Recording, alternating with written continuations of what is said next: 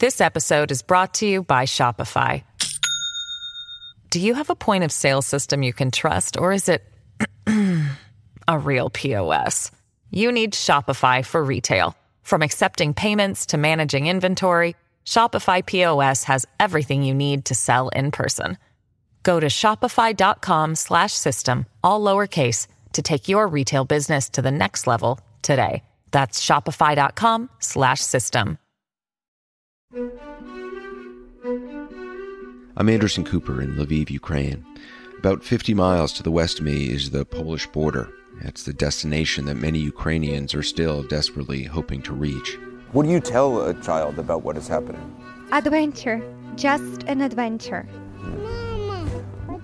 If the war continues, the UN estimates the number of refugees could hit 4 million. It's already the largest refugee crisis in Europe since World War II. Putin is the second Hitler. It is serious. If the world doesn't stop him, there will be World War III. Our senior national and international correspondent, Sara Sidner, has been reporting from the border in Poland for weeks now. I spoke with her late last week to get a sense of what she's been seeing on the ground there, her view of the crisis, and what it's like behind the scenes being a reporter. This is Tug of War. I'm Anderson Cooper.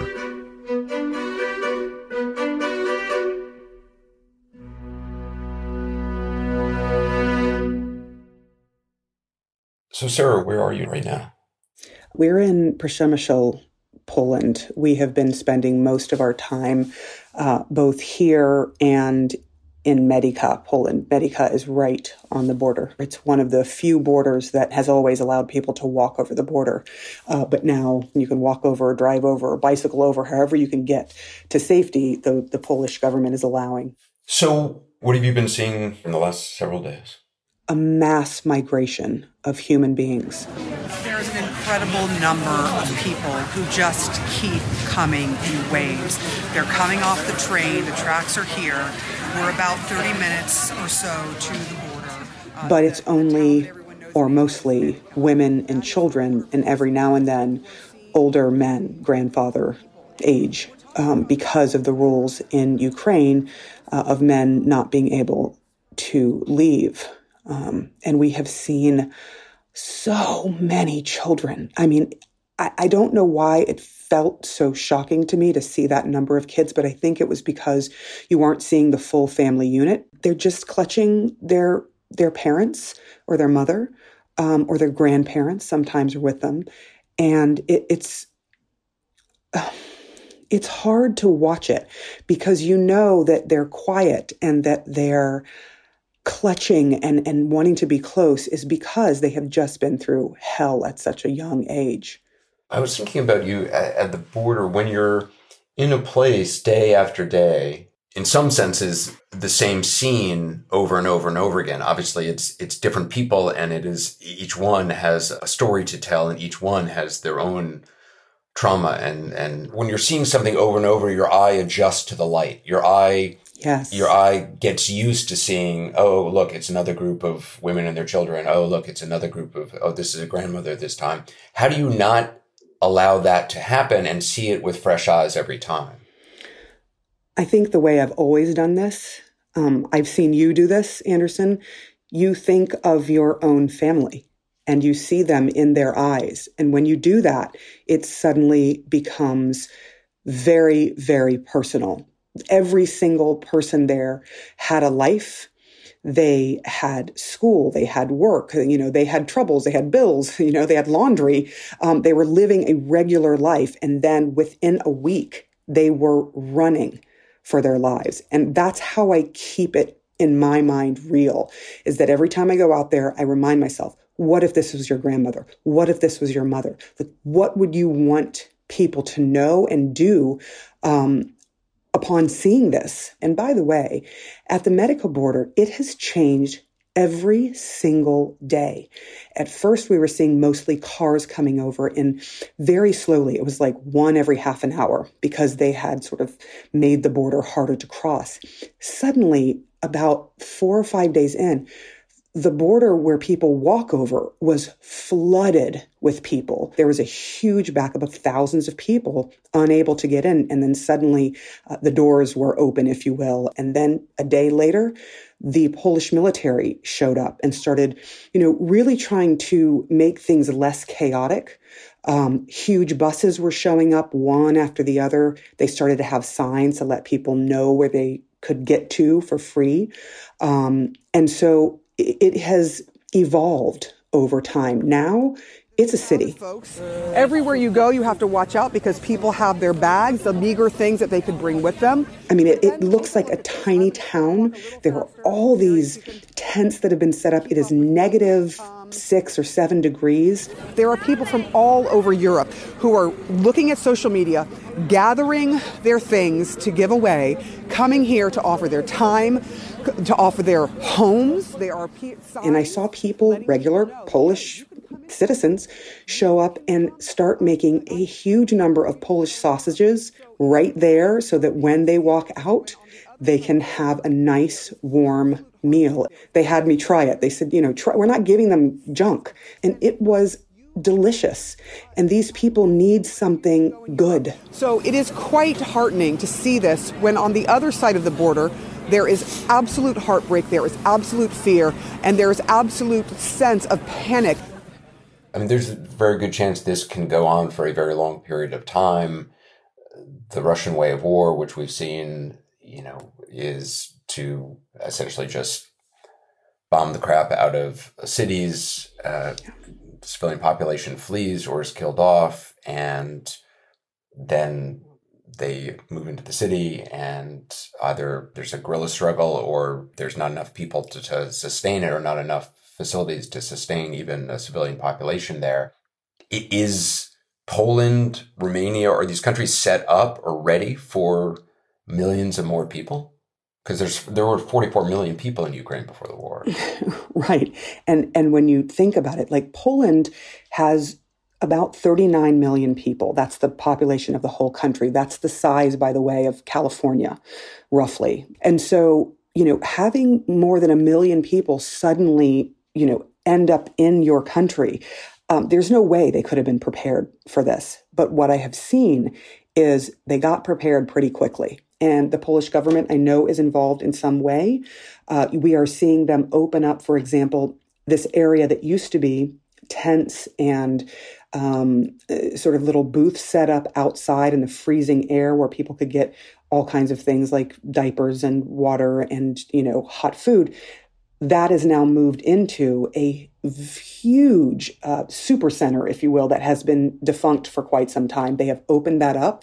And now the people that were outside sort of waiting for buses um, in Przemysl after they get dropped off from the border can go inside and have a cot and lie down and wait there for whomever might pick them up or for their ride to other countries. Um, and so, yes, you, you are seeing a response that is very different from day to day. We've also heard of the fear of human trafficking because it's all women and children there is a great concern about that and so the polish government is doing all sorts of things and ngos um, by trying to regulate who can sort of be standing around uh, and waiting for people and who they are and checking you know who they are they are very concerned about the safety of the refugees coming over mm. from ukraine is there a kind of story you're particularly drawn to? I mean, you covered, yeah. you were in Libya during the Arab Spring. Yeah. You traveled around the world. You were in Mumbai during the, the attacks there. I mean, you know, I, I would never venture to call myself a war correspondent um, when I was living abroad because I think for me, it's always been the human story, the regular stuff. And oddly, for some reason, conflict has always either come to me or I've been drawn to it. And I finally realized why that is. First of all, it scares me to death. Like conflict on the scale where you're where you are in a situation where you are willing to kill someone for an idea or for territory or uh, for a, a, religious reason or whatever the reason is. It it terrifies everything in my body.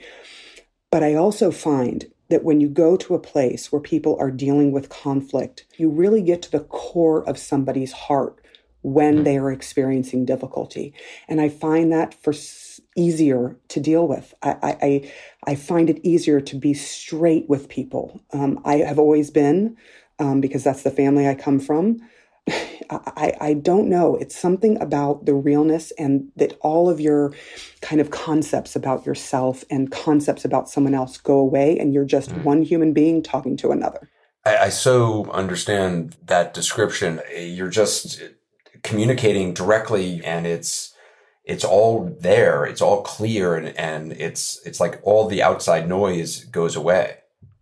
That is exactly that is the exact description, and I always feel very honored, really, to be able to be there in those moments. But those moments to me where things are just so clear, I'll never forget them. And I never forget the people. Never, never.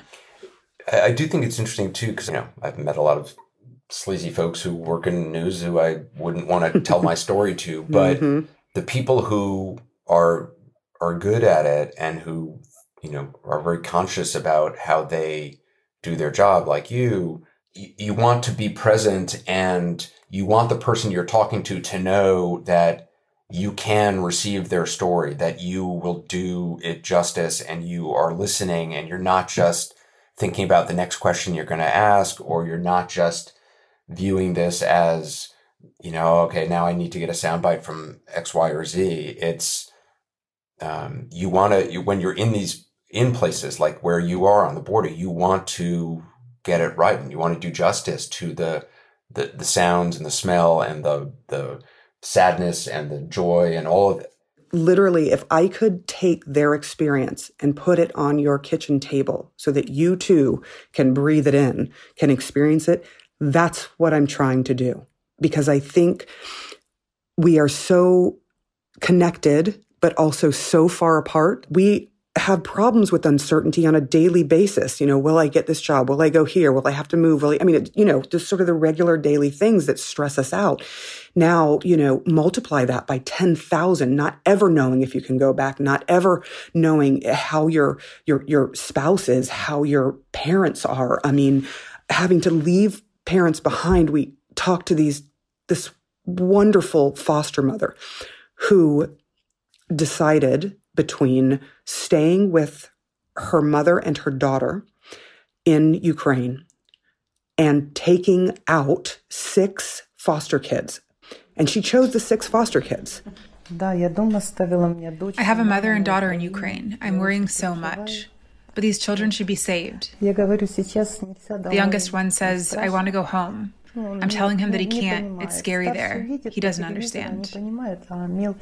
And I, you know, I recoiled because I thought, could I do that? Like, I mean, this is this is love on a different scale. And she said, I'm so worried for my family back in Ukraine, but my daughter is adult and she's old enough to fight and she wants to fight. My mother couldn't come. And I just knew that these kids needed me more than they did. And I made the choice and I feel really guilty about it. I mean, there's nothing more beautiful and terrible than hearing that from someone. More with Sara Sidner after the break.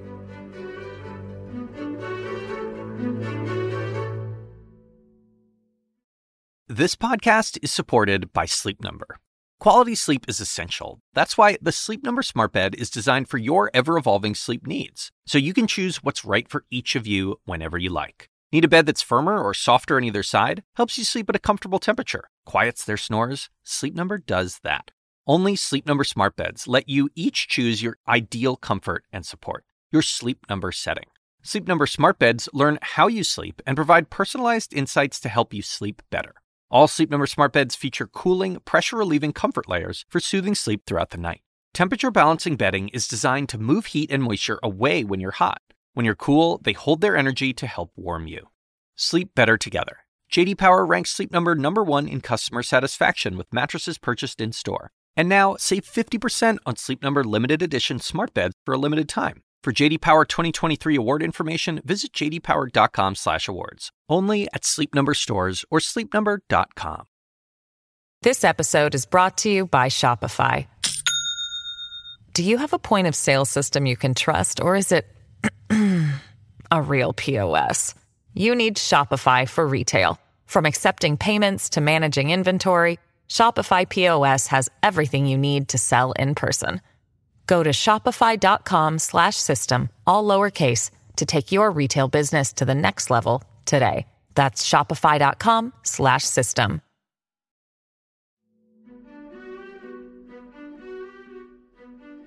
There was a some videos posted on social media of uh, people of color, black people, there were Indian students and others who were having trouble getting on trains. And there were just clearly incidences where people were not allowed on a train. Were you hearing about that from people at the border? Because you were, you ended up reporting on it and, and kind of flushed it out in a way that, uh, that social media hadn't. Yeah, I had, when I came into the country, I was looking, you know, I was going through my phone as we were heading to the train station, which was the first place that we went in Przemysl, Poland. It is the sort of the first stop um, out of Ukraine where people can get trains to anywhere. And I had seen something that said I'd seen a woman being pushed back backwards off of a train and a whole tussle going on and on social media. And I just asked someone, I said, What was your experience? And this Cameroonian woman was there with her six year old who was a special needs child. And she says, Look, I am not going to show my face, but I am going to tell you what happened to me. She was noticing that, you know, the, the Caucasian Ukrainians were able to get on very quickly, uh, but when it came to her, they put literally pushed her back and then pushed another woman, she said, back, and the woman fell back and, and hit her head. Both and she then said, We saw men who had gotten on the train, and a gun was put to one of the men's heads. Uh, one of her, you know, African compatriots had to leave the train. He was terrified that he was going to be shot black guys, no, no, no. There was one inside the train. They went inside the train and show him gun. Walk out. They put a gun, gun to a black face. man's face. And said, walk out. And he walked out because he was scared of gun. So you're telling me that, that there is discrimination by the Ukrainians Seriously, against black people? discrimination on the back black people. They help their people. They do not want to help blacks. So she described this, and then I went and asked two or three other people about it. There were several people there from India, there were people from Afghanistan, and all of them had a similar story.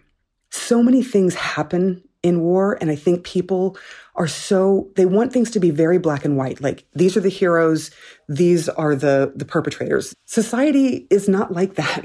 And so we reported it. And th- two days later, we were at the border in Medyka. There was still this long backup. And one of the members of the EU Commission on Crisis Management happened to just show up. I mean, we weren't expecting it, but there was a press conference on the border. We came here to Medyka in order to. And I said, yes, you can ask questions. So I, I asked, I said, have you been hearing these reports and what do you think about this discrimination um, that has been reported and he said it's fake news you know this is russia trying to you know create uh, make ukraine look bad members of european parliament for poland um, assured us that these are fake news, that this is not true.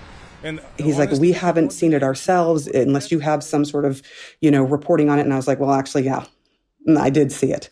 I have corroborated it. I have talked to Africans and Indians who have both said they said that they were being pushed off trains, that they were being left behind. These are women and children. Any discrimination, any discrimination. And he's like, well, it's absolutely unacceptable. Like, it should not happen. We must stop this. Including citizenship or uh, skin color is completely unacceptable.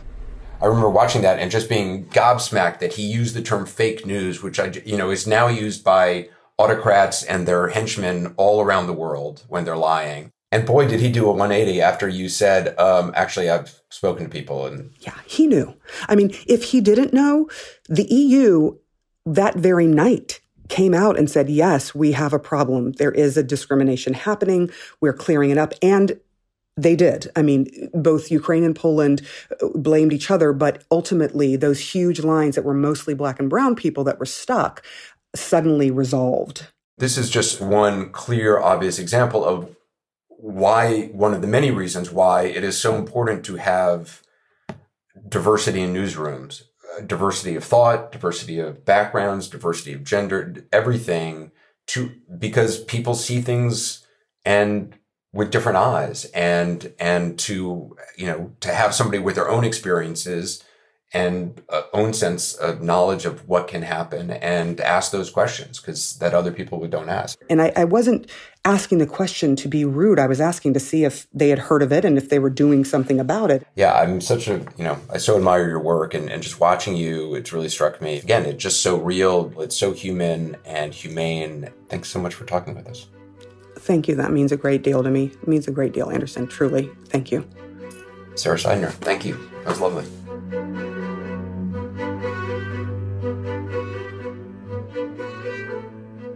Thanks for joining us for this episode of Tug of War. We'll be releasing new episodes every Sunday and Wednesday. And for real time updates, you can subscribe to CNN 5 Things wherever you listen.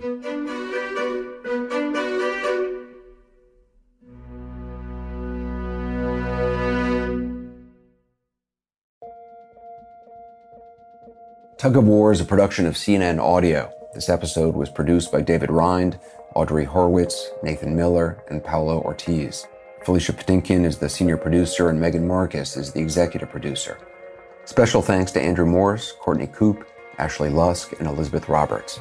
Talk to you next time.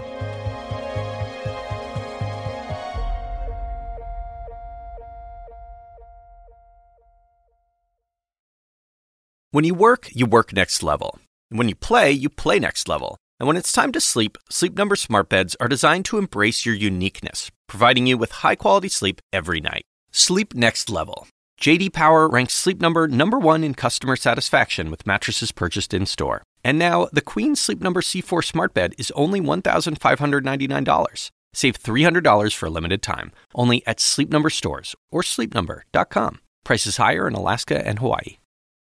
Quality sleep is essential, and that's why the Sleep Number Smart Bed is designed for your ever evolving sleep needs. So you can choose what's right for you whenever you like. Need a bed that's firmer or softer on either side? Helps you sleep at a comfortable temperature, quiets their snores. Sleep Number does that. Sleep better together. JD Power ranks Sleep Number number 1 in customer satisfaction with mattresses purchased in-store. And now, save 50% on Sleep Number limited edition smart beds for a limited time. For JD Power 2023 award information, visit jdpower.com/awards. Only at Sleep Number stores or sleepnumber.com.